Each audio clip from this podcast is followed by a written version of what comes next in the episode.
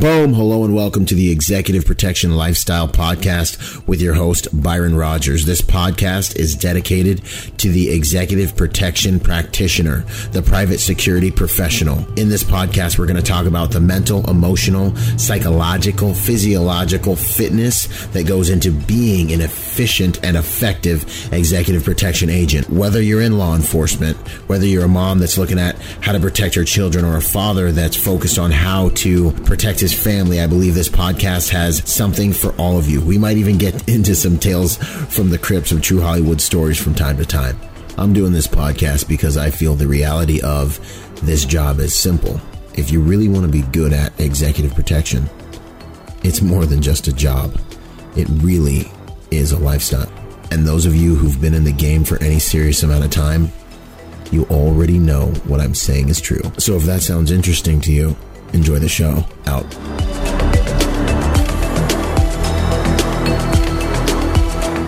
Boom. Sure. What's going on, guys? Hey, Byron Rogers here once again, Executive Protection Lifestyle Podcast.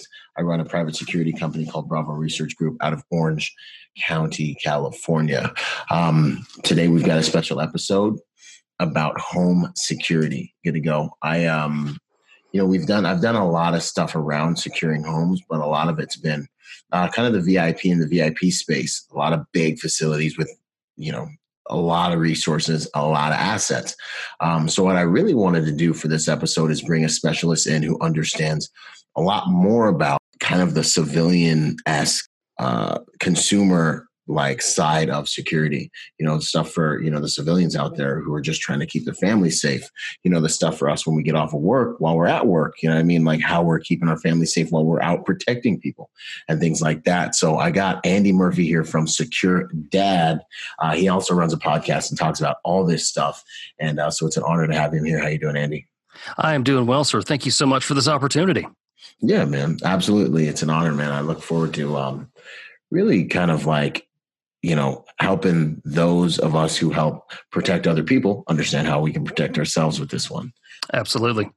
Yeah, man. So that's good to go. Good to go. So, Andy, I have um, wrecked some people's intros before. okay. So, um, going ahead and break it down. You know, tell us a little bit about your background, uh, which I think is is going to be actually pretty cool here in a second. Where you come from, what you're about, all that fun stuff. Sure, man. Um, at the end of the day, I'm a husband, uh, I'm a follower of Christ, and I'm a dad. And awesome. those are the things that are really important to me. You know, being a dad, you know, we're called to be protectors and providers, among other things like being a bedtime storyteller and a Nerf target for your kid. Right. I was a Nerf target for about 30 minutes last night, and it was actually a lot of fun. um, you know, being a dad is like the greatest role that you can play uh, in your life, and and a big part of making your family happy. And I know you know this, Byron, is security. A lot of us don't think about that anymore. We think about being happy. We know we've got to have the latest car, we've got to have the nicest house, but a lot of what happiness is based on is being secure in who you are and where you are. And I, like other men, want to help them enjoy family life to the fullest. And that means that making sure that our families are safe. Mm-hmm. Yeah, no, 100%. Uh, I agree 100%. And for the stuff we're doing and we're going to be talking about today, it doesn't take, you know, you don't have to be a, you know, black magic wizard secret squirrel to do this stuff. No. This is stuff that like everyone can do. If you're a mom listening uh, and, you know, you, you got kids, you know, if you just want to protect yourself, you're a woman just listening, you're like, yo, I need to be smart about how I protect myself. Um, this is going to be a podcast episode for you. All the way up to if you're a protector like me and you have to leave you know your family every single day for mm-hmm. 16 18 hours a day or weeks yeah. on end you know and you really want to understand uh, more about how to do that safely you know? Uh, we're going to dig into all that stuff with andy today. It's going to be good. It is. Um, so at your core who are you man? I like to get into the person before we get into the tactics. Sure man. actually just said that but is there anything? That's else? all right. You know, I was, I, you know, at a core, I am a person who realized that my personal safety is my own responsibility. Boom. And not many civilians realize that. Yeah. A lot of us, you know, we feel like we're dependent on the police, fire, and EMT showing up to help us when we need it the most, and they mm-hmm. will. Please don't don't misunderstand me. Mm-hmm. But in those first few minutes, it's on you Yeah. You know, I've talked to plenty of police officers and they're going to say, you're going to be on your own for a while. So you better know what to do. You better know how to react. There's some people who say, you know, you need to be your own first responder. And that is true because you need to have the mindset, you need to have the skills, and you need to have the understanding to keep yourself safe in an emergency and to protect those you love in an emergency as well. So, at my core, I'm just a guy who woke up to the basic human fact that my life can be taken from me at any day. I may not mm. see it coming, so I better be ready. Yeah, one hundred percent, man. I couldn't agree with you more. Uh, we had a, a, an episode with Michael Julian on active shooters, mm-hmm. um, and he was. I think he wrote a book called like just ten minutes or 10 minutes to live. Yeah. 10 minutes to live. Yeah, man. And it's a short period of time, but it's your entire life. Uh, right. And it's going to be in your hands and it's going to be the synergy, like literally the output of a lot of decisions you've made over the course of your life, either right or wrong, are going to, but and the grace of God is going to mm-hmm. dictate the outcome of sure. whether we're ready or not, you know. Um, and I think that's that's really, really heavily to be to be considered. I think with also in light of this last, you know, incident we just saw in New Zealand. Mm-hmm. Um, while I was watching the film from that shooting, I think what you know, you know, my condolences and respect for all the people involved, and yes, absolutely, prayers for them. Mm-hmm. Um, but I think what really got to me was that guy was able to run through that whole couple of facilities out on the streets, run around in that whole entire society unchecked, unchallenged by good men. Like right and that just showed me that that was a that was an area of society of, of people that you know they really hadn't previously thought about or dealt with the reality that they may one day be faced with protecting mm-hmm. themselves right you know and it's it's morbid that the guy decided to live stream mm-hmm. the event but you can look at it and you can learn from it and i think yeah. what a lot of people have learned from it is it was lightning fast a yeah. lot of people don't understand how fast violence is yeah. and you've got to be ready and you've got to have the mindset to be able to say, I want to fight for my life and I want mm-hmm. to fight for the life of the people that I love. Yeah. Yeah. And sitting there wondering, you know, is this real? It's going to get you killed. Mm-hmm. Why sure. is this happening? Going to get you killed. Uh, why is this happening to me? This isn't fair. This is horrible. Mm-hmm. You don't have time for any of those thoughts when things go down. Right. You, like, just like you said, you got to make these decisions before they happen, you know, so you can have that sharpened instinct to react in a way mm-hmm. that might help you survive or help your loved ones at least survive. Right. Um, yeah. Last thing I'll say on that the only antibody to evil men on this planet is good men by the grace of God. That's what I think. you know, uh, that, this, so this is the game. So, how did you get into doing what you're doing with educating all this stuff? Was there a precipitating event or anything like that? Well, yeah, actually, there was. Uh, and it goes back to 1999. Um, back then, two students in at Columbine High School decided to attack their classmates. Yep. I wasn't there. I was uh, in high school at the time, and I went to school the next day. And I sat in my homeroom class, and I looked across the room, and I said, "You know what? If one of my classmates pulls out a gun out of his book bag, my, you know, the school resource officer is not going to get here in time." Nope. And so I've got to be willing to do something. I've got to be the one who takes care of my life and I've got to be the person who takes the responsibility for that. And with that, I realized okay, if something goes wrong, I need to know how to get out of here and who am I going to grab and take out the door with me? That sort yeah. of thing. So that mindset began. And I started working on building my own situational awareness and the adversarial mindset on my own before I even knew what those terms were. Mm-hmm. So I mm-hmm. was always this person who I watch everybody who walks in the door. You know, nice. what are their hands doing? You know, I don't sit with my back to the door. I'm paying attention. I do yeah. look at my phone in public on occasion. I'm human. Mm-hmm. Don't judge me. But yeah. uh, yeah, I'm one of these people who likes to look at what's going on around them. You know, I enjoy reading books like Left of Bang and Gift of Fear, mm-hmm. and I mm-hmm. like to watch, you know, the videos by, you know, yourself and Ed Calderon and Yousef Badou. And Thank I'm you. that guy who gets into this sort of stuff. I find this stuff fascinating. Um, so that really kind of changed my thinking way back then. And I was mm-hmm. always this person who wants to make sure that my friends are safe. You know, we'd go on a trip or something like that. I'd, you know, call or text somebody and be like, hey, did you make it back okay? Yeah, sure, mom. Thanks for checking up on me. You know, right. I took a lot of that. But, uh, mm-hmm. you know, I just want to make sure the people that I care about are, are doing safe. And then back in um, 2015, you know, I had a successful for a successful career as a videographer, doing a lot of stuff, met a lot of my career goals. And then at Thanksgiving of that year, uh, God tells me you're going to do something different with your life. I start working on my writing career. I came across this guy, Michael Hyatt, who's a writer and an entrepreneur himself. And he asked, uh-huh. you know, what's your passion? What can you write about all day long, every day, yeah. and not ever get tired of? And for me, that's family protection. Yeah. I wanted to share, you know, how I was protecting my family because I know that there's other dads and other moms out there who want to share that mindset. So the Secure mm-hmm. Dad started as a blog, then it grew to a book, and now it's grown into a successful podcast where I get to talk with and learn from awesome people like you. Fantastic, man. Um, that's awesome, bro. I love to see the trajectory of that. How did you said? Well, one Ed Calderon, Joseph Badou. If you guys don't know who they are, Ed was a narcotics uh, federal agent down in um, Mexico for about 10 years. Uh, now he teaches civilian survival tactics on a number of different levels. We got him on uh, one of the previous episodes, Fire episode, all about human trafficking. We gave him two episodes. Mm-hmm. You guys got to check that out.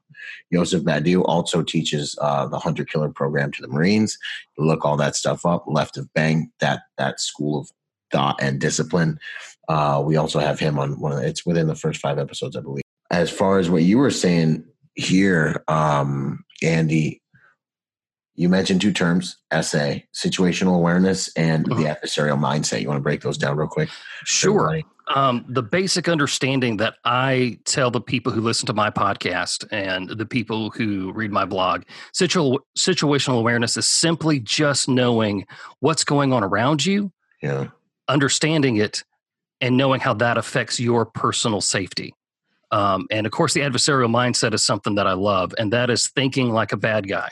I was born with the adversarial mindset. Mm-hmm. I remember being in first grade thinking, you know, I can take something off of my teacher's desk if I cause a distraction over here. Everybody's looking over here this way.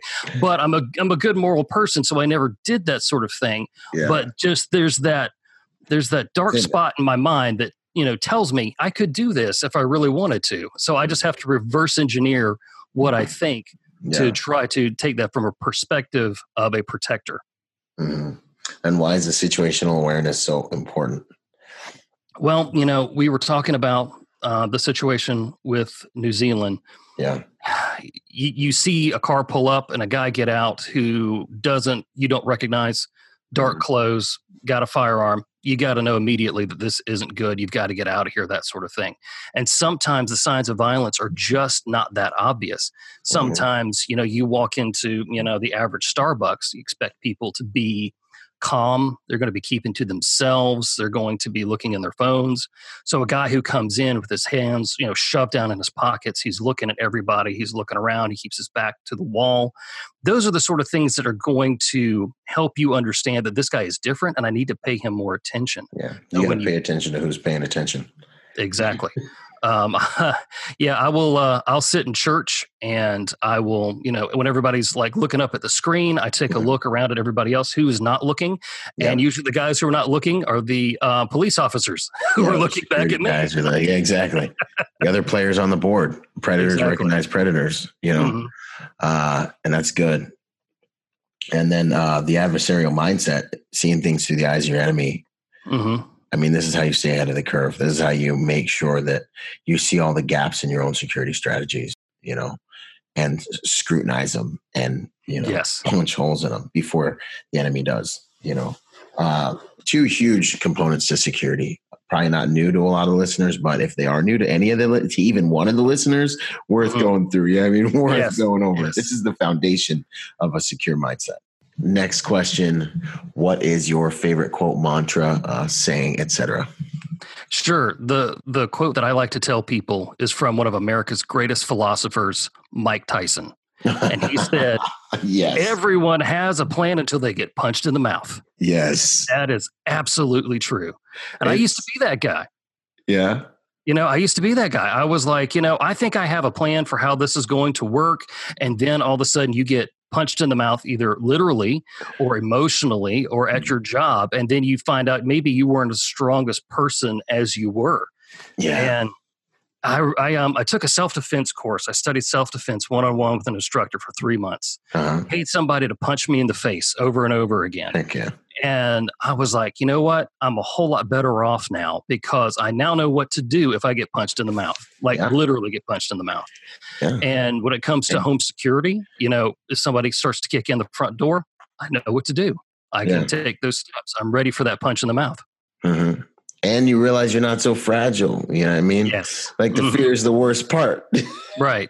Yeah. Right. Exactly. You, It you, really- you're not made of glass. You're Yeah. not. Trust me. you, you can get punched in the mouth. It's like kind of okay. Like it'll make your Mexican food kind of sting more than you want it to. you know, Yes, but probably, yes, but probably you'd be all right, you know, and, Uh-huh. unless, you know, depending on the situation. But yeah, no, I love that, man. And it's true. I think after you get punched in the face, if you're not inoculated to it, that's when you really find out. That's where you go find your character, man. That's- Right. Exactly. So, so moral of the story: get punched in the face as much as you can before you're doing it for real. All right. And learn from it and grow from it. Embrace it. Every time. hmm I love that, man. Uh, so, who should or shouldn't worry about uh, fortifying their homes? You know, like, is there certain demographics you think shouldn't worry about it? Like, if you live, if you're like in a rich neighborhood, should it be kind of something you're not as concerned with? Well, you know what? Everybody thinks they live in, in a nice place until they Yeah. don't live in a nice place, you know, Yeah. until the neighbor gets broken into, or you find out the people across the street are running a meth lab and you didn't know about it. Yeah, You know, the- or a brothel. Happened to one of my clients, yo. Oh, wow. it's, it's like high end, highest end of the high end neighborhoods. And Mhm. It's some high end brothel going on. I mean, like everybody's in the neighborhood. Exactly. Yeah, exactly. And you know, when you go into a neighborhood, you you look at it and you think, oh, everybody's got their yards kept up nice, and Yeah. people are not parking on the street or or whatever it is you're looking for in a neighborhood. But you know, it's it's something that we all have to be concerned about at one point or another. Yeah, 100%. I agree with you 100%. And, you know, a lot of criminals drive to nice neighborhoods, Yes. park on the other side of the fence, get out, and they hit you up. And they do it during the daytime while you're at work a lot of Right. times, too. Um, I used to think like nighttime was the right time. Mhm. Not so much when it comes to burglary. Like they know all you guys are at work, or maybe your wife's home with some kids, you know, but that's when you're most vulnerable, from what I understand. Is that makes, is that, uh, what- yes. that? Yeah, the common criminal isn't going to want to have uh, a face to face throwdown with you. They're going to want to get into your house quickly, quietly, take what they want, and leave. I think the average home invasion lasts 11 to 15 minutes. And these guys, they want to come in, they want to grab the stuff that they can easily pawn and make cash from and then go on. But you know what? You're right. A lot of us are worried about what happens at night, what happens when we're asleep. And there is a phrase that I've heard a few times, and that is when somebody breaks into your house during the day, they want your stuff. Somebody breaks in your house at night, they want you. Hmm. And that's the big difference. And that's what we need to understand. You know, honestly, if somebody were to break into my house during the day, you know, I feel like I'm ready for it. I don't have anything that valuable. You know, insurance is going to replace it. But if somebody breaks in at night, they're after me, they're after my family, that's when things are going to escalate. Game on. hmm That's a good phrase. I have not heard that before. Yeah. Uh, yeah, that makes perfect sense. In terms of uh, weapons, because I know, you know, you have children, or for our listeners who have children, are you using any specific safes for your gear or any type of like quick access uh, control mechanisms for firearms and things like that? Sure. Mhm. Shopping for, you know, a safe for your firearm is is something that you could spend weeks and weeks and weeks on. So Right? generally what i tell po- folks is they need something that they can access quick um, a lot of people want biometric because it looks cool that you can just put your fingerprint on it and then the door pops up Mhm. and you have access at that point some people have done tests where their hands are sweaty which you Mhm. know if you're going to be in a situation like that your heart's going to be pounding you're going to have all this sort of stuff happen do you really want to risk using a biometric scanner isn't going to work if your hands are sweating. Because Um, you, your hand, even if you're a gangster, grandmaster, black ninja, wizard, you're still your hands gonna be sweaty. Exactly. You can't fight what your body's going to do. We all Yeah. have these responses. Um, so you can have that. You can have uh, something that goes in through a code. I generally tell people don't use something that has a key because then you have to go find the key. Then Yeah, you have to yeah. come back. You can have the key as a backup to get in in case the battery dies on whatever safe you're using. That's fine. Yeah. Um, I have seen people talk about the success they have with um, the locks that don't actually have a battery backup. Um, gosh, I'm forgetting what they are called. We can look it up later. Throw it in the Yeah. notes, sure. Yeah, that that'll be fine. But yeah, there, there's just locks that uh, work all on their own. They don't need a battery. Mechanic. Okay. Yeah, and they just they I think Fort Knox is a good company that makes that sort of stuff. That's the big heavy stuff. VaultTek has a lot of cool looking stuff.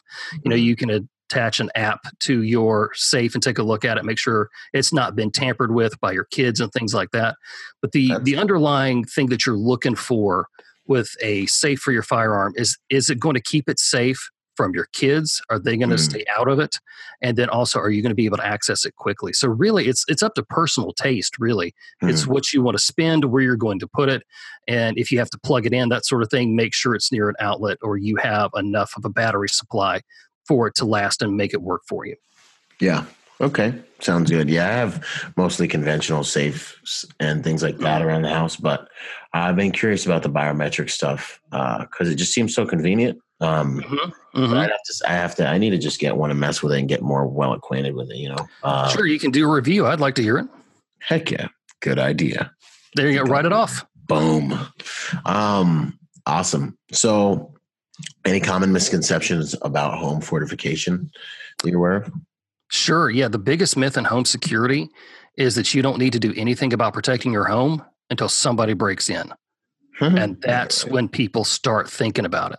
You need to think um, you know home security is proactive. It's not reactive. We have to make plans in advance so that when something goes wrong that we are we have a pre-planned course of action to follow like a layered home defense strategy. Hmm. and that's one thing that i like to talk to my folks about is making sure that you have multiple layers in place so that if one thing fails you still have other layers to fall back on to protect your family Okay, awesome. And that's kind of that's what we do.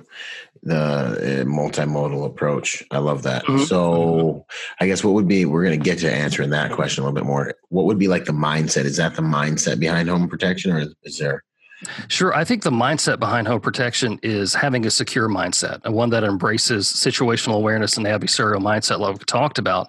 oh, And then you've got to apply that to your home too, with something that is going to make sure that your family is safe when you're there, when you're not there, if you are personally there and your family's there and you're not, something that's going to work for everybody. One thing I'd like to Hmm. Simple write about. everybody? exactly, and and that's what a lot of this stuff is. It's simple steps. It's not complicated. Mhm. Some of these things are actually going to boost the curb appeal of your home. It's I'm not recommending that you put bars on your window, even though in some areas that that is necessary. and if That's you're in that area, you you know where that is. Um, but what families really need to do, they need to understand that they can be the victims of a crime. Yeah. Nobody likes to think about that. Nobody likes to go to that deep, dark place and Mm. says, What is it going to look like when two people rush through my door and start yelling and waving guns around? Yeah. And you have to embrace that. You have to look at it and say, Okay, I'm not going to be scared about this anymore. I'm going to take what was once fear and I'm going to turn it into preparation. And I'm going to turn it into a tool and I'm going to use it to keep Mhm. myself safe. Heck yeah. Dig that. Turn that fear into preparation and productivity. Mhm. Love it. I mean, fear is a that's a I'm about to go on a whole nother podcast talking about that. Fear is a powerful, powerful is. motivator, man. And It is. I uh I'll sit here and tell you I am a I'm a very brave dude. Like I got a Mhm. lot of audacity and I got like superpowers I get from Jesus and stuff. hmm So I'm really not I'm not scared of a lot of stuff, but I allow myself to be afraid of things in order to really motivate the heck out of myself. Like a reverential, respectful uh Sure. fear. You know, you, Mhm. we're in reality here, you know, so none of us are surviving this. Make the most of it and be smart with what you got. You know, Mhm. I, I dig that. I love that. Principles and strategies. Let's get into that. Uh, so you were talking about a multi layered approach. hmm So principles and strategies for home protection. Break it down. Sure. So what I do is, you know, when I wrote my book, Home Defense: The Secure Dad's Guide, it is written around a four-layered approach to how you need to protect your home, and that is discipline, deter, fortify, and defend.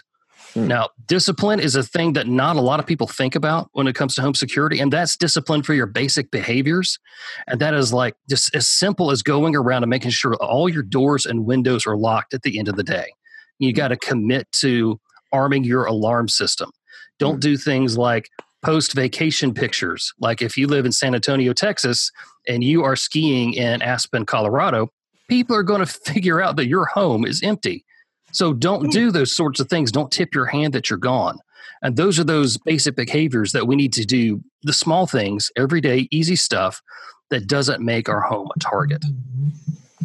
So next we have so deter. Basically, real quick on that discipline, mm-hmm. You, you, you need to uh, the civilian factor, the mm-hmm. civilian, the factor of uh, not being mindful, mm-hmm. not being consistent, not being aware that danger is there, danger is present, and danger is watching.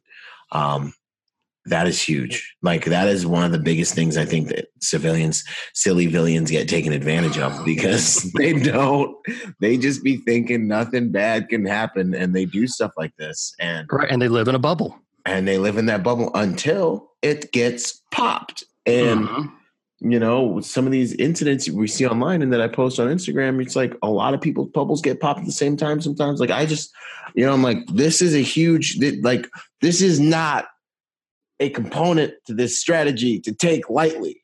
This mm-hmm. is this is the type of component to this strategy that you could do everything else right. You can implement, you can have the most gangsterous, biggest, baddest security strategy uh-huh. your house Fort Knox. And if you forget to set the alarm, or if you leave the windows open, or if you start posting pictures while you're out there, you know, at in Aspen skiing, you ruin the entire thing. So it's like, it's right, like exactly. Layer of security, the human component, which is generally the failure mechanism to the whole entire thing. You know, social dynamics, like you can you can get put in a situation where you jeopardize the entire thing. You know, mm-hmm. I mean, mm-hmm. someone comes to the door dressed like the pizza man, you can just ruin the whole thing. You know what I mean? Like, right. So mm-hmm. you've got to this situational awareness, discipline component. It really does take a mindset and a perspective, and you need to take it seriously. And I think part of being a good leader in the home is communicating it to all the rest of your family members, exactly, who are exactly. in your crew, to also take it seriously because you know, little Jessica and Stacy and your wife and all the other ones that haven't had anything horrible happen, God bless them. Um, mm-hmm. And you don't ever want anything horrible to happen. They right. also can ruin it too, and that's going to be to their detriment. So, uh, I don't know. I just didn't want that point to just go by and people like, yeah, sure, yeah, yeah, yeah, but I'm going to get this machine that's going to do all the work because it's not going to work. Right. And and people want to just go out and they ask me all the time, hey, what's something that I can buy that's going to keep my family safe? I'm like, well, there's not one product that's a solution for everybody. That mm-hmm. that's not how it works. If there's going to be one thing that keeps your family safe, it's going to be your mindset. It's going to be that discipline. Yep. But yeah, I mean, I know what you're saying. You know, we have a lot of people who read my blog or my book or the podcast and they're like, okay, I get it. But then they have a hard time going and communicating to somebody you know, let's go back to that Mike Tyson quote somebody who's never been punched in the mouth before, you know, yeah. they don't know. So you have to find a way to talk to them and explain to them the world is a beautiful place, but sometimes it's dangerous and you yeah. got to be ready for that danger. Yeah, 100%. And that's part of the, just the reality. It's like the mm. painting behind my head. yeah, I like that, by the way. Thank you, man. I dig that. Thank you. Okay, so step two. Step two is deter. And honestly, this is the most overlooked part of home defense. You know, you need to make your home a hard target. I mean, you work in executive protection, you try to make your clients a very hard target. And it's the same thing for us at home. We need to make sure that thieves don't, you know, they don't, when they look at our house and they look at our neighbor's house, mm-hmm. if your house is lit up and the bushes are trimmed and you don't have a car in the driveway, but your neighbor on the other side their home is dark. They've got a very nice weekend car, like, you know, the 64 Mustang sitting in the driveway that says, hey, these people have disposable income. Mm-hmm. That house over there, your neighbor's house, is going to look like a much juicier target than your house. Mm-hmm. want your house to look like it's going to take a lot of work to get mm-hmm. into it. And, and like these people are paying attention. They got motion sensor lights. They got, you know, mm-hmm Go ahead. Sorry, I interrupted you. Go sure, ahead. no, man. Um, so you know, we just need to win the fight before it ever even starts, and that is keeping the people. You know, if you want to keep somebody from kicking in your front door, you've got to keep them off your porch, and then you got to keep them off your lawn, and then you got to keep them just passing by your house. That's Mm-hmm. how you win that. You know, that's as simple as like we were talking about. Just add light to entryways, Mhm. and that's going to be something that really is going to make your house nicer. It's going to look good, and it's not going to be. You could probably get your family to go along with adding light to the outside of your house because that's not dangerous. That doesn't Mhm. look different, and so that's actually one of the really key things into deterring someone from coming and selecting your house as a target is that it's so bright, it's so lit up, they can't hide anywhere to get close to your home. Mhm. Yeah, one hundred percent. I agree with that, man. It's it's it is a tactic. You know, Mhm. it's almost like that. You don't have to be the fastest guy. You just got to outrun. In a bear attack, you just got to outrun Yes. outrun one or two dudes. You know, I Yeah. mean? You don't. It's it's a race to be second slowest. yeah, yeah, yeah. You know, but uh, with regards to you know a lot of deterrence, you know, it's it really is. You know, if you look at the way predators hunt, they're going to be looking for the easiest target. Mhm. Uh, they're going to be looking for the sickly, a little bit slower, right. uh, easier target, and Mhm. that's going to be the one that's going to be hit. Or they're going to look for the juiciest target, like yo, this looked like it's going to be a big payday. You know, so you know this is kind of in that adversarial mindset. You know, you've got to look at your home and look at your assets the way someone from the outside looking in would would look at you. right. Yeah. So that's no, that's good, man. Okay, what else we got?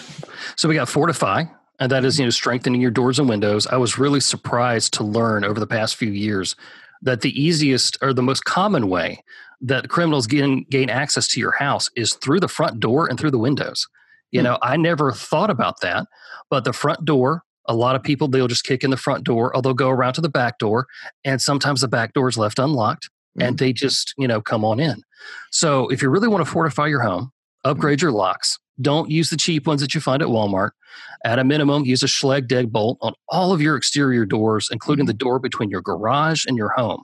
I have an attached garage, and Mhm. so there's a deadbolt on the door between the garage and the kitchen where we Mhm. come in, and that is locked all the time. Because in family life, inevitably, what's going to happen is one of your kids is going to go, Yep. they're going to take the trash out, and they're going to leave the garage door up. Mhm. And if you are not in that habit of locking the door between the garage and the house, somebody can just walk right in. And you've made that really easy for them. Mhm. And you've made your home a better target than maybe what your neighbors had going on. Yeah. Um, and if you're concerned about somebody picking your deadbolt lock, I know that a lot of people like to um, pick locks and things like that. There's a thing called a flip guard that you can put on the back of your deadbolt, and it actually keeps the switch from flipping over and actually opening up the door. So that's like a $15 ad that you can put on your house. It doesn't look any different. You just put it on there and you're good to go. Another thing that I like to use for fortification is called a door jammer. And what you do is it's this pole and you wedge it up under your uh, handle for your door. And if somebody tries to kick on it or try to push it in, it's a multiplier for strength. And it's going to keep that door from opening and it's going to keep that door from from coming in. And that's just a simple thing you can do. Nobody else knows that it's there. It's Mhm. just something that you've got. It's a car that you can keep close to the vest and that sort of thing. Mhm. That's good to go. Mm-hmm. Because yeah, I mean, I'm thinking if I was going to break into a house, I would probably essentially like pull up with uh, like a moving truck looking vehicle, Mm-hmm. and I would go right over the fence into the backyard where not really much anybody could see me. Mm-hmm. I might sit there for a few seconds just to see what the like. Like I would sit there and see what the flow of traffic and stuff is like, and see like if there's anyone really paying attention. Then I would break a back door window or something like that as quietly as I could, and try and gain entry to the house that way. That's right. And- And that's one thing that I encourage people to do is go stand outside and look at your house and say, how would I break into my own home? Mm-hmm. And then you find those exploits and then you fix them. Mm-hmm. That's that whole adversarial mindset working for you. What would you do to rob your house? Yeah. And I like your idea of the moving truck because people are just going to see that, you know, especially if you show up at the end of the month when people are usually ending their contracts, you know, on their apartments or their rentals and things like that. That's not an uncommon thing to see at all. Mm-hmm. And then, you know, like, and then I, in my mind, kind of with my strategy too, I, I kind of plan on my house being broken into every Mhm. single time before I leave. I'm kind of like, okay, so if someone breaks into my house, what are they going to get? Mm-hmm. I make sure that everything that's out and accessible is all stuff that's like burnable. Like, okay, exactly. Okay, come on in if you want to. I've got a Cane Corso and a Doberman. You can have fun with that, and then and then you can figure out, uh, right. you know, the rest right. of the flow. But all my really valuable stuff is like double, triple layer secured mm-hmm. um, with a number of different mechanisms. So that's, I mean, that's kind of another mindset piece that I work with. I think they could value, people can can benefit from. Mm-hmm. And then, did you have another step to this? Was it sure? The last one, the, yeah. the the inner circle is called defend, and that's when we physically have to protect our family from an intruder. You know, I recommend the use of a safe room mm-hmm. for your family to gather in. That's a that's a rally point that people can go to. Uh, you pick a room with minimal doors that can be barricaded and has. Uh, I like to I like to tell people keep your old school wire phone uh, because when you call 911, your name and address is going to pop up on their screen, and that's going to save you some time. Hmm. And then uh, also in your room, you need to make sure that you have windows that face the street so that when the police arrive, you can open the window and communicate with them. And you can toss down a spare key on a lighted keychain and help them gain entry to the house quicker so they can find who has come into your home. And this will also help you, you know, deploy your self-defense tools like your firearm and things like that. So, you know, keeping everybody in one place. And with with my folks, I tell them, don't go looking for trouble because you're going to find it. Uh-huh. But with somebody like yourself who has a great skill set and knows how to do things like that, then you might be a person who can go out and move through your home and try to find that threat and minimize it as quickly as possible. But for mm. the average person, I tell them get in the room with your family, barricade the door. Your job is to protect your family inside. Let mm-hmm. the police find the guy who's broken into your home. That's their job. Your job is to protect your family. Yeah. Do what the SWAT team does contain and protect. there you go. Is contain that trash. Yeah. I mean, exactly. get to your spot, contain your family, protect them, and let the force multipliers for you get on the scene exactly. and overwhelm the enemy. And, you know, you know if you can sneak out that that street side window safely and they can facilitate you guys getting out of that building mm-hmm. fantastic mm-hmm. absolutely um, you know that's great tips for the for the hard room um and then fortifying that hard room you know like you can even take a two by four put some hinges on the side of the door we've done mm-hmm. this with some hard rooms and uh you know drop a two by four in behind that door you know most grown men can kick a door in exactly start if especially if they've done it before and know how to do it mm-hmm. You just, doors are like for civilians, y'all be thinking that you're safe behind doors if you lock the door. the right. door is like gonna mm-hmm. take me about two seconds. Yeah, I mean, uh, right.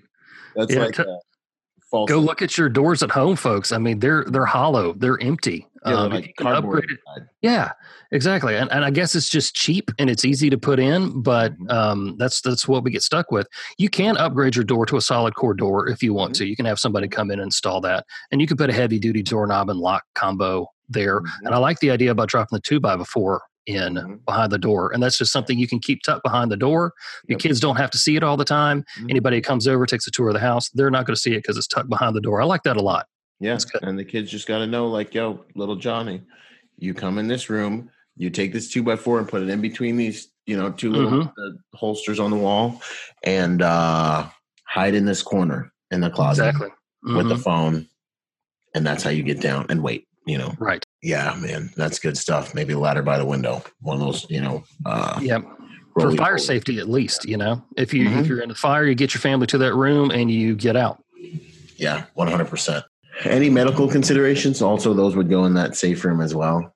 Um, right. You know, you can have uh, a first aid kit there. And another thing to, to take into consideration with your family is if everybody's rallying in that safe room, if obviously if you've got a six month old, somebody's going to have to go get that six month old and bring it in. If yeah. you got uh, an, an, older person living with you, you know your your your mother, your mother in law, somebody may have to go get that person and bring them yeah. back. Yeah. Um, and what I have discovered in being a dad mm. is that when kids sleep, when they finally actually get to sleep, they sleep really good and they sleep soundly. And for the first few years of a kid's life, they can't hear loud noises like a smoke alarm going off. Mm. And you think, as high pitched as that is, the kids would hear it and they would wake up. But really, in actuality, they don't because they don't really know that it is something that dangerous they need to worry about. Exactly. Mm. So Yeah. that's why a lot of times parents have to go get the kid and come back. So, you know, in the middle of the night, somebody breaks in, your alarm goes off. You can't count on your younger kids hearing them. So you might actually have to go and get them and bring them back in. And Yeah. this is something that you all can practice Mhm. during the day when you're not under stress. Walk through the steps, know how it goes. So when something does go wrong, everybody knows what to do. Yep. And, you know, a lot of times when we're coming up with strategies like this, the, the selection of the room is really important. Mhm. You know, you want to select a room that kind of in the flow of retrieving everyone. Uh, it's kind of at the end of the hall, you know, in the right spot so that everyone, so it's kind of going to be a natural flow to this room. It, a lot of kind of the selection of the room is really important. And those are just some considerations. You want it to be street facing. You want it to be somewhere that everyone can get to easily. You want it to be somewhere that you can maybe visit a room or two and retrieve people and get back to easily. And the rehearsal of the plan is important. You know, uh, it's not going to be important until it's like dire. You know what I mean? So Right. it's one of those things that you really want to uh, make sure you go through with your kids, just like you're educating them about the birds and the bees and all these other stuffs. I don't have kids yet, but I'm sure I'm going to have to do all this stuff. Oh, yes. yes, you will. It'll change your life, man. It'll if I had to, yeah, right. If I had to do this stuff, go over these types of drills with my Marines, then I'm sure you know I mean? Like, go over with my dang, you know, with my family 100. percent And I do, you know, me and my wife, we got some, we got all kinds of plans, man. Um, Good deal. Yeah. So, what would you say that is the most important thing for someone to consider? If there was like one chief thing for uh, someone to consider when it comes to home safety, almost like a ground zero, what would you think? Say that would be. Right. You know, we made the the point earlier about discipline and Mhm. what you do every day, but I really think the next step in deterrence is the biggest thing that we all overlook because so many people are like, you know, what's the the one alarm system that I can buy that's going to keep people out of my house or what's what's the best firearm to use for home security and I'm The like, tool. listen, yeah, what, what's the what's the right tool? What's something that I can buy to do it? But the best way to keep people out of your house is to keep them from choosing your house from being a mm. target in the first place. Yeah. You know, don't ever let them kick in the door because they don't want to step foot on your property. You know, if your neighbors' houses look like an easier, softer target, that's on them. You you're not in charge of their house. You're in charge of your house and your family. So just keep people away by communicating to the thieves that hey, this is going to be a hard target. It's not worth your time. Yeah. Yeah. And we do a lot of that with uh, the place of worship, places of worship that Mhm. you know we that I work with, man, and that my company works with. A lot of it is just like, hey, when you come to this house of worship, there are guys with guns here, hmm unapologetically standing out here, saying welcome, smiling, you know, being nice, being professionals, tending to Mhm. anything you may need that's security related. But there is accountability in this environment. Slightly different, but it's the same type of thing, you know, like no, no, I agree. Yeah. that hard targeting. It's no, you should probably just go to the church down the street because this one's we're prepared. You know, we're paying attention. You know, I forget who uh, it was, but uh, I want to say it was like a, a tactic they used to clean up the streets in New York. Uh, they got like a new police chief in, and and he one of the main things he did, or the subways in New York, one of the main things he did was cleaned it up. And Mhm. By cleaning it up and by paying attention to the little things, it kind of set the tone and the environment. And they saw crime decrease dramatically because people started realizing, like, hey, people care. You know, a Right. broken window and it just stays broken over there. No one really cares. Like, you can do whatever the heck you want around here. You know, Mhm. but if there is uh, nice, if that window gets replaced instantly, if everything's painted nice, clean, and pristine around here, okay, there's accountability here. People care, and humans have a psychological kind of um, that affects them, and they act differently in those environments. You know, so yeah, I would have to agree with you, man. Win the battle before it even starts is is wisdom. Right. And set the tone. I like that. Yeah. So, you know, they say rookies want to buy, uh, are looking for tools and hardware. Professionals are looking for software mindset, you know, because one mind you can use any weapon once you're in that in that spot. Um, but in terms of some tools, uh, is there a certain alarm company or alarm system or anything like that that you'd recommend? Uh, well, first off, thank you for calling it an alarm system. I don't think they should ever be called security systems because they Mm-hmm. Don't sell security. As you know, they're these alarm systems. They're supposed to do three basic things for you, Mhm. and that is alert you and a call center that you know something's going on. They're supposed to make a loud noise and scare off whoever tries to get in, and then they need to document what happens through your video surveillance. So as long as your security system is doing those three things for you, you're doing good. And I know a, a, lot of my friends who have moved into new houses, and there was an ADT sign in the yard, the security company sign, and they're like, "Well, I just left that out there. You know, the last people had it, but I don't pay for monthly monitoring or anything like that."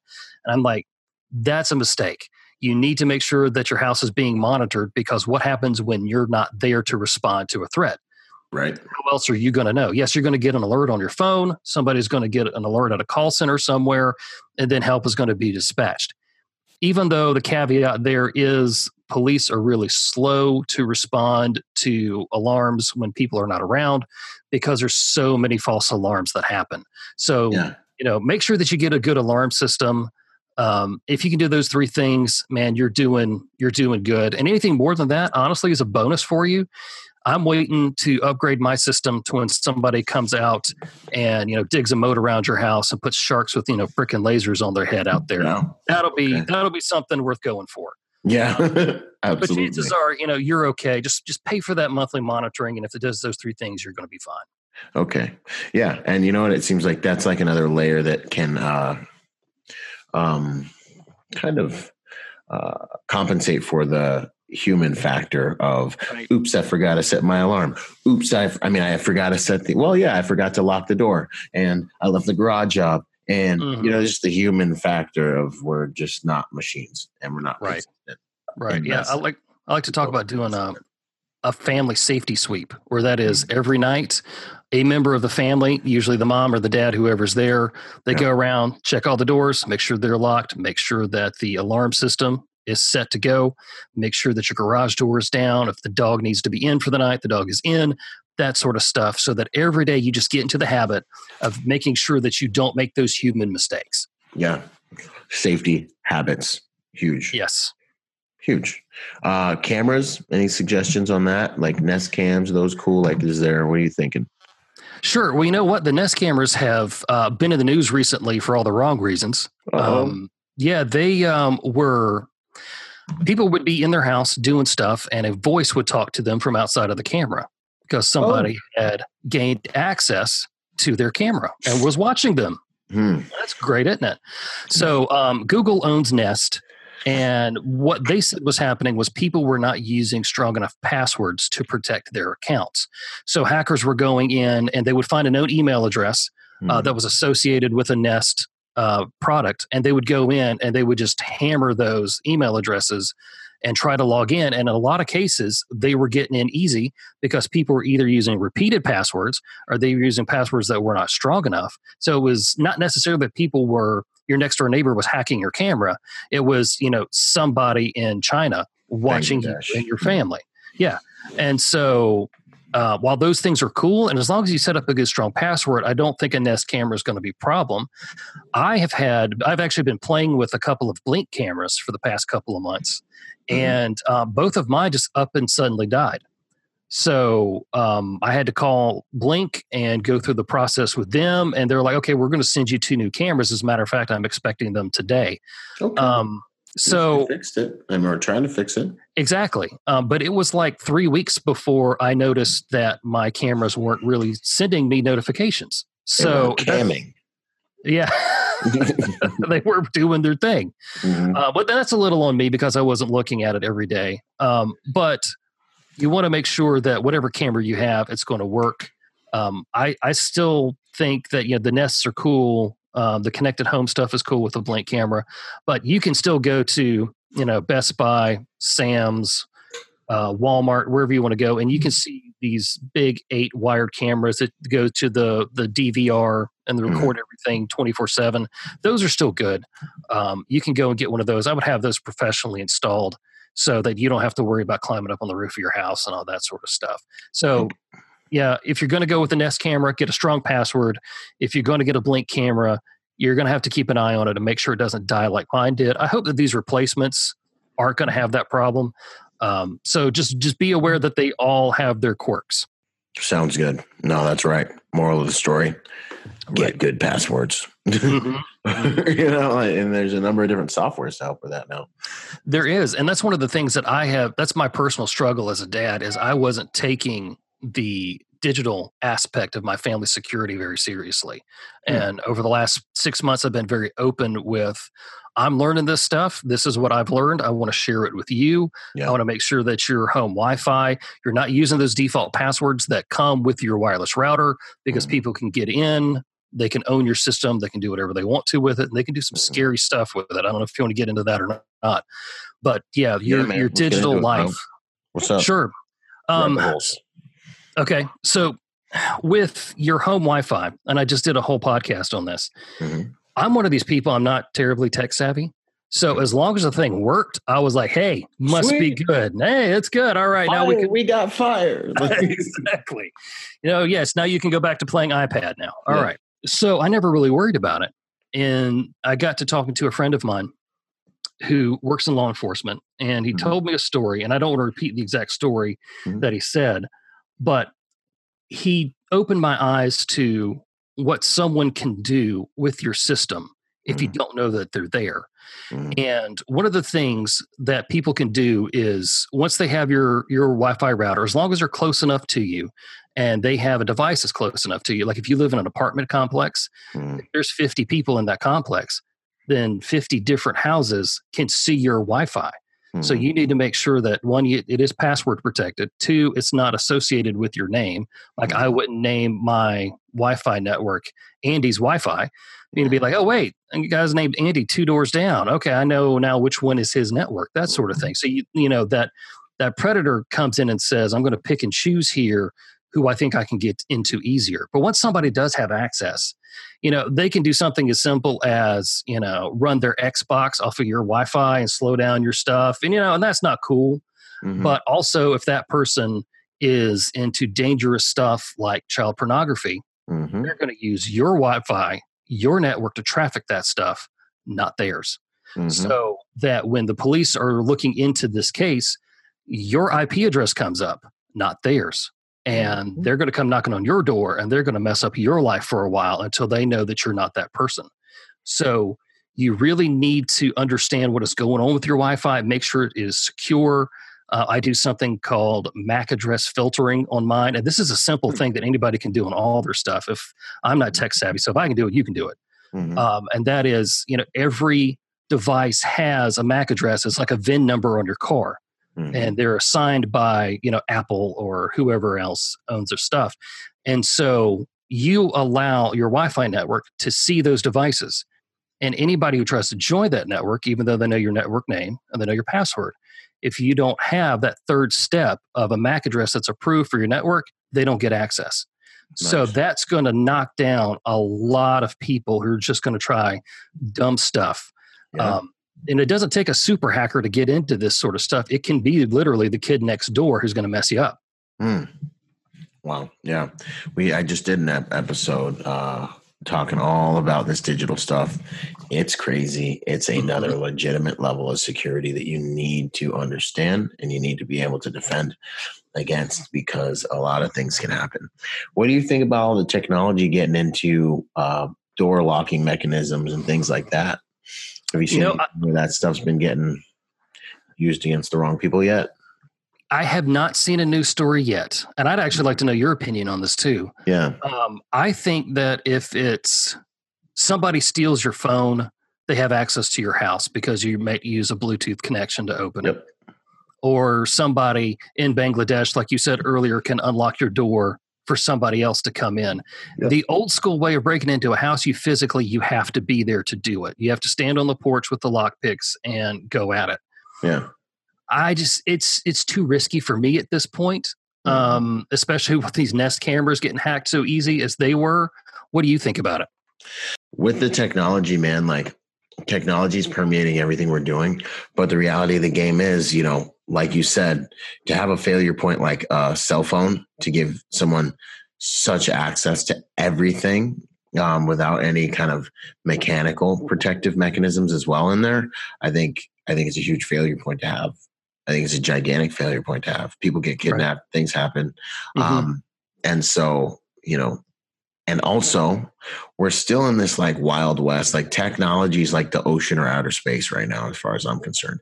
We're still in this like you know heroes are emerging hackers are emerging techniques and things are growing and at a ridiculous pace. Mm-hmm. and so i think before i would like put any of you know really heavily put my my safety my client safety behind any of these technologies 100% i think there's a lot more evolution that i'd like to see you know? Um, that's wise. and, i like that thank you yeah i think it's like putting a red dot on your gun like they're great mm-hmm.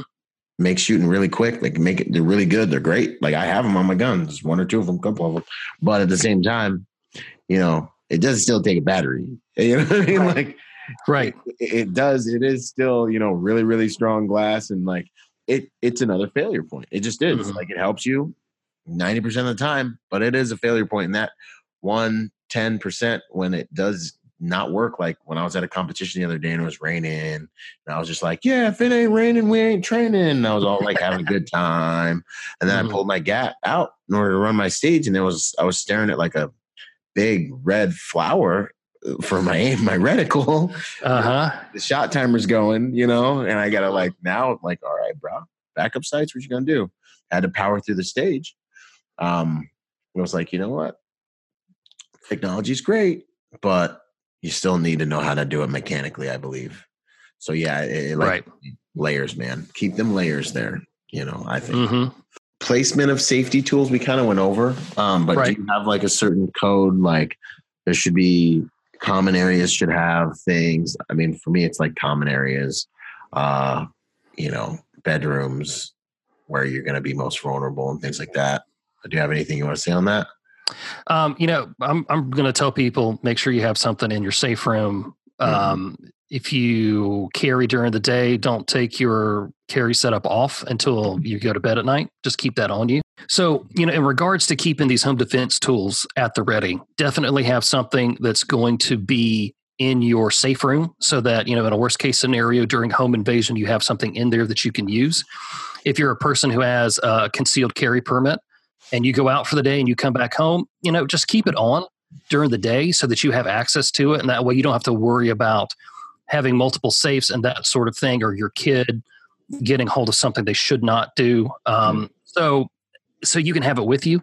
Yeah. There was a, a video that I shared, and I think you've probably shared it too. It was of thankfully a botched home invasion in Broken Arrow, Oklahoma, hmm. where three guys bum rushed a door, got it open. Two of the guys were armed, and the homeowner shot back, mm-hmm. all in the span of 12 seconds. And so I, am thinking like this guy clearly had his firearm either on him or right next to him when he was eating lunch or whatever he was doing because it was in broad daylight. Hmm. So that guy having quick access to that tool probably saved his life. Now I don't know the the backstory behind it, but I yeah, was but they looked like they were trying to break in and they were aggressive and yes, it was, like, it was like that it was, was, not okay. Like it was like oh okay, oh, heart rate raised a little bit. Like that's game time. That's what that is. Mm-hmm. Yeah, I mean, I watched it over and over again. I'm yeah. like, oh my goodness, you know. And there was, of course, you know, we see this because there's the the surveillance camera above the door. Mm-hmm. They didn't mm-hmm. care. They did it anyway. And some yeah. of these intruders are just going to be determined to hurt somebody. Yeah, yeah, absolutely. There's another one that was kind of like that with a mom. She was home with her kids, and the intruder, like, it shows him breaking in, and I think she ends up she ends up shooting him. Mm-hmm. I don't mm-hmm. know if it shows it on the clip, but it was kind of one of those where I was watching him break in. I was like, bro, you know you're on camera and you're still acting like this. Right. And like, geez, man, like mm-hmm. the whole sneaky criminal thing isn't necessarily the only kind of criminal in, in reality. Right. And you know, you and I are logical people, so we use logic. Yeah. Some of these people who commit these crimes are not logical, or they're not in their right mind. They're on drugs. Yeah. Their their mindset is altered. Yeah. So it's you know, you're not always going to come up against a criminal who has a moral code. Yeah, yeah, or is detoured by basic things that you think might detour someone who doesn't want to get caught or mm-hmm. anything like that. Um, yeah, outstanding. Uh, tools for education uh, in terms of home safety. Yeah, any fun ones? Sure. You know, I'm a person who likes to read. So mm-hmm. I'm definitely going to suggest, you know, books like Left of Bang, uh, Protecting the Gift, which is all about family safety from author Gavin de Becker. But one of the other things that I'm going to tell you is go get hands-on training. Yeah. Don't get punched in the mouth like we talked about earlier. Go get firearms training if that's going to be your home defense tool. Know how to use it, know how to run it. Um, also, get training in emergency medicine. You know, I've been certified in first aid. I've let my certification lapse. That's on me, mm-hmm. uh, and I want to get it back this year. That's my goal is by the end of 2019 to get more emergency medicine training because chances are that's probably what we're going to use more than anything else is you know if we come up on a car accident god forbid that our family's in one we need to be the ones who get there first to try to limit the damage of that situation until the emts can arrive and provide better care to get them to the hospital. So yeah. make sure you get hands-on training because I, you've talked about this on your podcast. When you get into a panic your fight or flight or freeze responses are going off. You're going to default back to your lowest level of training and yep. that better be something more than just standing there calling 911. You yeah. better actually move your feet, move your hands, do what you need to do to survive and, prote- and to protect. Yeah, 100%. That that is uh, you can answer that question better. Yeah, get some training. Get mm-hmm. some training. Um really, yeah, you know, upgrade your upgrade your software the hardware is good, but upgrade your software and get yourself inoculated to the stress of things and some understanding of of things, you know. And that's why I post all those real world action clips is so people can be like, hmm, that's how that went down. That worked. That didn't work. Evil exists. This is horrible, but you know, becoming more well acquainted with reality mm-hmm. is going to help you deal with reality a lot better. You know, because a lot of us, just people that live normal lives, they don't have any bars of programming in there to really recognize and accept or effectively deal with mm-hmm. if they're faced with it, I don't think. Right. I'll tell you a funny story. You'll, you'll, laugh at this a lot. And this is from me when I was doing my um, self defense training. Mm-hmm. Um, so my instructor, he would get in front of me, and we were about to. I was about to demonstrate the move that I think it was a two handed choke, getting out of that. And so he, you know, squares up, and he's telling me you have to be in a passive stance because you're not in an active aggressive stance everywhere you go. Mm-hmm. Like, okay, sure. So he takes one step for me and I base out. You know, my arms come up, my feet come out, and he's like, I haven't done anything. You're, you're overreacting to the situation. Normal people don't do this sort of thing. You're not going to do yeah. this normal. Uh, I'm like, and I said this famous quote I don't let people get that close to me and he called me on it and he said okay watch this. So he's like let's just pretend we're passing each other on the street. So i start walking towards one end of the mat. He starts walking towards the other. He looks me right in the eye and he's like hey man. And so me being the nice polite person that i am i'm like oh hey. And the next thing i know i am facing the other direction. He has both hands on my throat with these like huge mean killer eyes and i'm like how on earth did this just happen? Yeah. you know? And yeah. i was like and I started going through all these questions. And in that moment, I panicked, even though I had just learned the move that I was supposed to execute. At mm. first, it didn't come back. And that was a huge learning point for me. And it was, you said it earlier, when something goes wrong, you can't try to reason why it's going wrong. You nope. just have to react. Figure that part out later. Yep. You will figure it out later if you survive the encounter because yep. you make the right moves when you're supposed to. Mm-hmm. So yeah, that's a funny one there. Of yeah, my uh, my instructor put me in my place and helping me realize that you know I'm not as smart as I am, and so yeah, yeah that's one of those. I had a plan and then I got punched in the mouth. Yeah, yeah, sideways from there.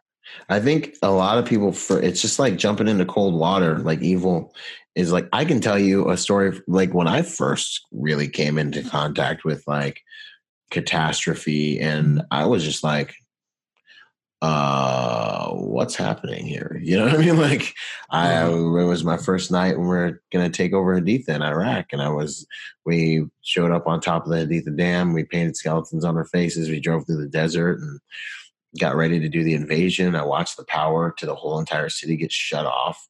It's like you're you're driving at you know 3 a.m. towards the city, and you're just like going over all these hills in the desert. And you're just like, we meet up with our Iraqi army dudes, and they're like, you know, they're like, um, you know, Chismek, you know, one Tuscan, like, you know, Enta Muizin, Enta's in. I'm like, oh yeah, what's up? Weird, crazy people. I never, you know what I mean? Like you're sitting there like trying to synthesize right. all the things like, is this so this is the guys we're going to be fighting with? Okay, cool. Mm-hmm. Hope they're all good because some of them weren't. And then you're like, all right, this is about to happen. I just remember, you know, uh, a Bradley flew past us and they're unfortunately ran over an IED and boom. I remember staring at that explosion, and I remember it made a mushroom cloud, and I remember thinking like, "Wow, I thought only atom bombs made mushroom clouds." And then mm. I hmm. remember kind of looking at myself and being like, "Dude, you're surprisingly calm." And I remember thinking like, "This looks like a movie. This seems like it's not even real." And then that voice inside me was like, "You don't know what real is yet, son." Mm. And there was that moment where I kind of was like, you were to get with the program, homie. Like, this is you, this is Dorothy. You're a long way from Kansas. This is real, bruh. Like, you are about to go into, and then, then you know, we got our boots on the deck and shot APOBs into the, the, the into a minefield and blew a huge trench into that minefield. It's like 100 and some odd, 100 and like one grenades on a string with a rocket attached to it. Boom, blew a big, mm-hmm. you know, a big trail through there. Tanks went in, thunder runs. We started playing Led Zeppelin, green smoke. went into the city, and you're running in behind these tanks, you know, and it's just Twilight Zone. But I just remember the first couple times I I saw things like, you know, and I'm listening to the rounds cook off in that Bradley and all the crazy stuff that's going on. I'm just staring at it, and my brain's just like, you know, it, it's like jumping into cold water. So it takes you a second. Now, since then, when I've ran into things, it's just been like, like I just, yes, this is evil. This is the way the world is. There's no why. There's no, you know, and that's I think the edge that guys that have trained themselves have on a lot of civilians is you're going to achieve a higher level of violence more quickly in self defense or as needed because you can skip all the why me? This isn't fair. Why is this happening? This is so horrible. I can't believe that's an arm on the ground like all this different stuff like just doesn't faze you because you're already acquainted with it. And that's mm-hmm. that i believe can be trained for through mindset.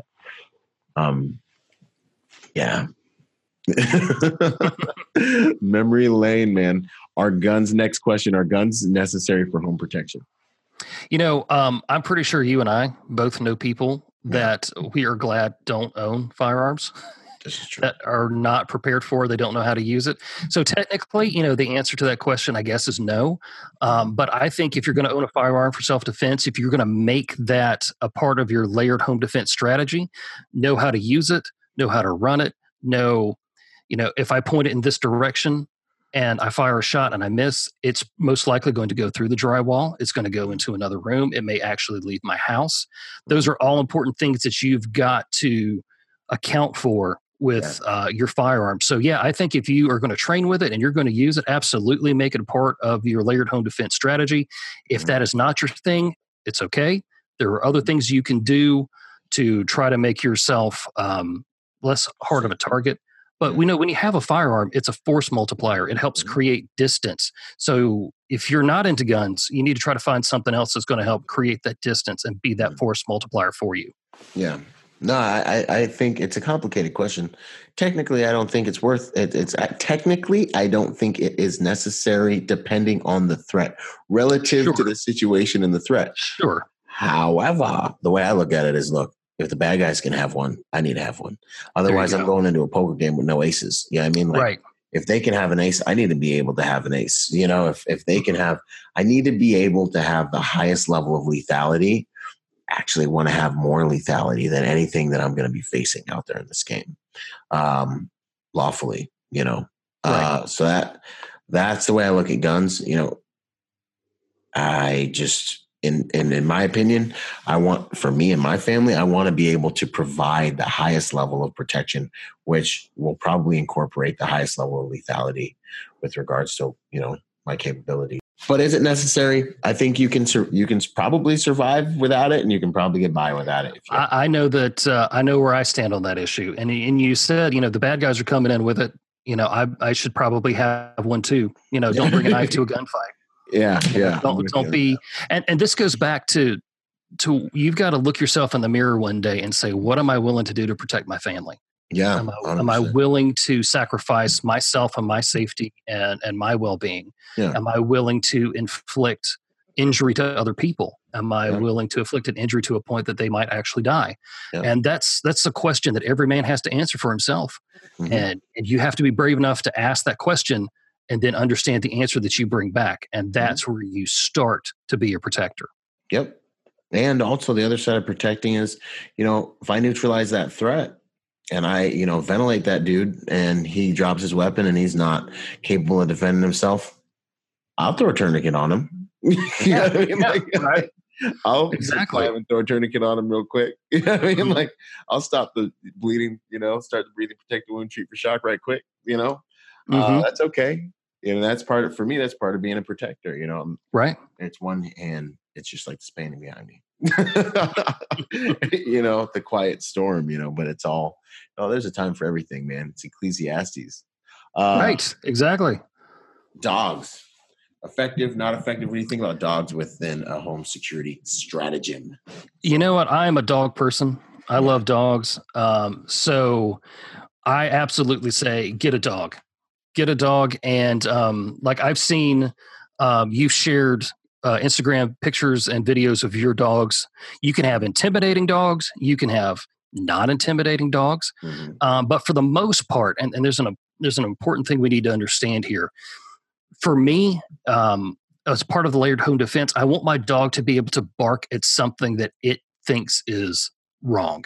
Yeah. I want it to start, and I need to listen to those cues. Like my dog last night alerted to something, and I'm like, okay, what's going on? And so he starts, you know, you know, digging at the back door, and I'm like, okay, so I let him out, and I go out there and I look with him. Let's see what's going on. I have to respect what my dog is telling me. Yep. I want my dog to be able to alert me to a developing situation by barking. I am not counting on my dog to sacrifice his life for me Yeah. because unless your dog has had training, that that's probably not going to happen for most of us. You know, Yeah. I like to use the um, the protector hashtag on Instagram, and Mhm. so when I click on it, the thing I see the most is I see young women with their arms around like a golden retriever or a lab, and they're like, "Oh, he's my protector." I'm like, "Well, maybe he is. Maybe. Maybe he's not." Yeah. Don't- don't leave that up to all you know don't don't learn the the exactly don't leave that up to to finding out at the worst possible time that your dog is going to run yeah. um i remember this this one dog we had it was so hard to train and i was actually you know reading these books and stuff and the one thing i got out of it was the dog is always going to do what's best for it Yeah. Exactly. so like stimulus response creature. Yeah. right your your, dog is is not um he's he's not an ar-15 so Yeah. Yeah. Yeah. Yeah. So he, he it's a dog. So just but you know what? You know, dogs are good for families. Dogs are good for for for the neighborhood and for your house and stuff. So absolutely. If you were Yeah. looking for a reason to adopt a dog, you know, just say that Andy and Byron told you to adopt a dog. Go for it this weekend. Yeah, yeah, man. Your dog might even like nibble on you while they wait for the cops to come. you, you may not have known that about your dog, but it could happen. Right. Yo, Mhm. uh nah man, I, I agree. I believe like the dog is at the level of like alert, like deter and alert. Mhm. You know, if you come Right. in my house when I'm not here and King and Truth don't know who you are, it's just gonna complicate things. It's gonna be complicated. You're gonna have like 200 some odd pounds of dog. It's gonna be like, yo, and they both got their nuts still. You know what I'm saying? So like, there's, they, they just can get complicated. You know Right. uh, you know, so that's kind of one aspect of it, deterrence. Um, the other aspect of it is also, you know, alert. You know, hmm good luck sneaking in. And that this is one where those little dogs really come in handy because, like, I personally am not a little dog guy, you know. Right. But uh, you you throw like a little Pomeranian in the mix, you're gonna know because their life depends on their Yes. ability to hear things coming. Otherwise, they're getting snatched up. out the wild Exactly. those little Yep. guys will give you a heads up. Anything comes near, Mhm. you know, and then you can go ahead and lock and load, and make sure where you want to be for the game. Right. Uh, so yeah, for me, the dog part of the strategy is primarily alert and deter. Right. That's where I fit that into the whole the whole game. That's funny, uh, but I agree with you 100. percent You know, people we think dogs are as like sentient and aware and conscious as we are. I, I I think they love and I think they feel emotions and stuff like that. But um, you know, it takes a lot of like honor and and things like that to really throw down and be willing to die for a person, even as as a human. You know, Right. um, so that's not. I don't think that's something you want to put on their shoulders. Do you have a favorite piece of gear, tool, or equipment uh, that comes to mind with regards to home defense? Sure. And you know, I'd really like to say, you know, hey, it's a it's a Smith and Wesson or it's a Glock or something like that. But honestly, I think the best thing that you can do for your house, and it goes back to deterrence, is buying something called a dawn to dusk light bulb. Now, what these things do, you screw one into your porch, and then you flip the porch light on, and you walk away, and you forget it. And there's a little sensor in that light bulb that is going to turn off when it's daytime and it's going to turn on at night. And it's going to light up your entire entryway and it's going to say to a thief, hey, you know, I can't hide in the shadows to get here. Everybody in the street is going to see me trying to kick in this door. I'm going to move on. So yeah. for like $7, a light bulb can really help protect your family.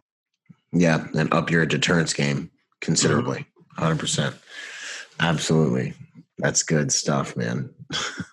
it reminds me when I was little and I used to play army in my neighborhood. Mm-hmm. we would run around in fatigues. And I had this other buddy. Both of us went to the Marine Corps. We would we had the best time running around fatigues. And like certain houses had those lights, those same motion sensor lights, and we hated them because it would mm-hmm. be like we'd be yep. sneaking by and the lights would come on, and like ah, and we like run. I remember we had this one like kind of rich kid. He was like a pastor's son that we we like drug over to my house. I was like kind of like in middle class, poor to middle class and I remember we tried to play with him, and he one he sucked, sucked at it. And I remember me and my buddy were like, "Come on, man, you got to hide, like you got to sneak around." And he mm-hmm. was you got to like, get dirty. And maybe he was just smarter than us, and he's like, "From guys, what are we hiding from?" street like, what are we hiding from? It was mm-hmm. horrible. He just ruined. I don't think me and my buddy ever played that game after that day. Um, oh goodness. Ah, you know, but you know what? You need your kids to be like that. You need yeah. to, to, to get have that instinct to hide and to run and to fight if necessary. And that's yeah. that's you know, I'm glad that you're you're telling that story because I would do that sort of stuff too. You know, yeah. my my favorite tool of choice uh, in backyard battles was uh, like a the plastic baseball bat. It wouldn't really hurt anybody, but man, I could mm-hmm. swing that thing like nobody else. And um, just having those instincts, you know. you know fight with your friends and that sort of stuff that's going to help inoculate you to be you know ready for what life throws at you. It's true that's true absolutely. No that's absolutely true those play fights help for the playground fights that help for real life you know? Um okay now all these things we've talked about can safety be achieved on a budget you know? Yeah Absolutely, they can. You know, the the biggest tool that you have in your home defense arsenal is your mindset, and you can change that pretty easily. Yep. And once you start to do that, you can start to prioritize what you need to do for your house. You know, if you want to and you need to get a home security system, you know, figure out where you can sacrifice elsewhere to pay for that monthly monitoring because you know we'll all pay for netflix we'll all pay for hulu and whatever it is that we have.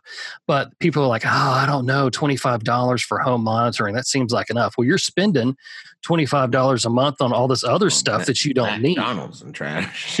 Right right. You know make this a priority in your life. Um, yeah. but yeah you know you don't have to spend hundreds of thousands of dollars to to defend yourself. You just need yeah. to change your mindset and make changes that are applicable to your situation. Mm-hmm. Yeah, I agree with you. 100. Most of it is decisions. Most of it is, hey, let's get some better light bulbs. Let's get some little like umpteen dollar pieces of equipment that'll fortify our windows and our doors. You know, let's get a little roly poly ladder that we can put by some of the right windows. Let's get a couple first aid kits, maybe a trauma kit or two. You know what I'm saying? Let's um, get a safe for the upstairs and the downstairs. And mm-hmm. let's, you know, uh, throw some cameras in some right spots. It's gonna be a little bit more spendy, a couple hundred bucks a pop.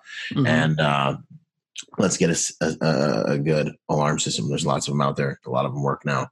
Um, maybe fortify a door to a hard room, maybe fortify a front door, and mm-hmm. you know you've you've pretty much really made yourself uh, kind of a decent security strategy. And it costs you a couple G's at the most, right. but in terms of quality of life, if it keeps what's most important to you safe. Mm-hmm you know, um, and you're going to get what you pay for, then I think it's it's it's a, it's a really smart thing to invest in. Right. And, you know, when things go sideways and somebody is kicking in your front door, you will have wished you had spent whatever it cost to make that situation stop. Yeah. And that's, you know, don't have don't have remorse over not doing what you were supposed to do when you had the opportunity to do it. 100%. And hopefully nothing happens. And exactly, and there's probable there's a huge probability that nothing ever will happen.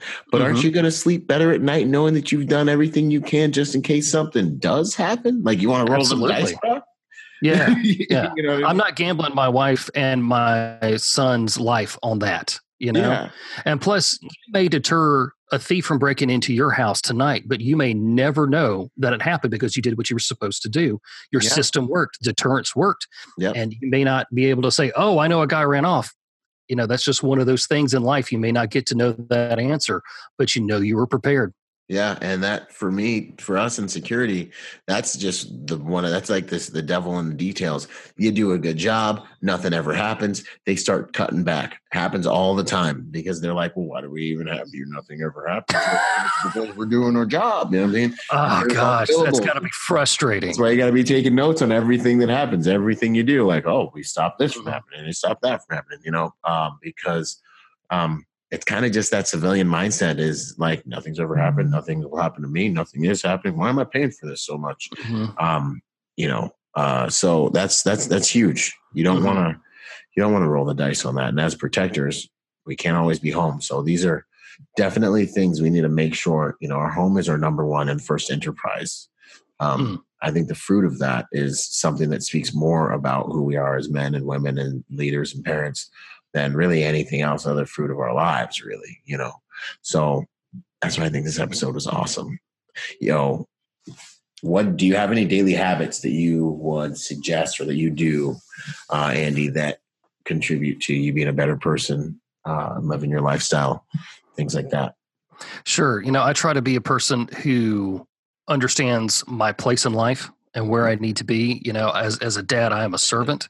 You know, I you know I serve Jesus. I serve my wife. I serve my son. I make sure that they are safe. That is my place, and I just stay humble every day. And I am thankful every day that I get to do those sorts of things. Also, um, you know, when I go to bed at night, when my head hits the pillow, I'm praying. You know, God, watch over us and keep us safe tonight, because as a human, I can only do so much. Yep. But there is a, it's a much greater power that I can call on when I need it. Yeah, 100%. That's good stuff, Andy, man. I, I appreciate that. Thanks for spending this time with us. What are you doing these days and where can we find you? Where can people find you? Absolutely. You can find me at thesecuredad.com. I have a podcast, The Secure Dad Podcast. It's on iTunes, Castbox, everywhere you can find um, you know the podcast you're listening to now. You can find mine, and I've got a book, Home Security: The Secure Dad's Guide, that is available on Amazon. Outstanding. Secure Dad, Andy with Secure Dad. Check him out. Good stuff. Up your security game. This matters to all of you because every single one of us has things we want to protect. The career is good, um, but man, you know, you don't want to gain the whole world and lose the stuff that you're most responsible for. So absolutely, that's the game. Hey, Andy, it's been an honor, brother. I'm glad hey, we man, got thank you. Thank you so much. Yeah, 100%. You got it, man. And hey, listeners, start looking for our live event. We got a live event. Check the website, Executive Protection Lifestyle. Check my website, byronrogers.com, and look for our live event. All right, y'all. We'll, we'll talk to you soon. See you on the next podcast. Thanks again, Andy.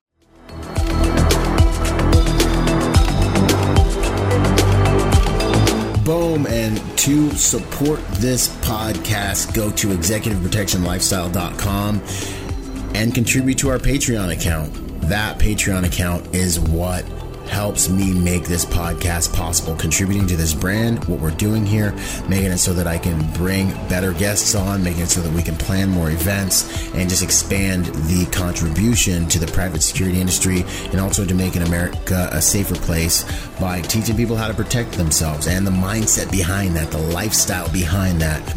You guys are already killing it. $1 a month five dollars a month, ten bucks a month, twenty bucks a month, whatever you can do that you know you would probably just lose in the mattress anyway or spend on McDonald's.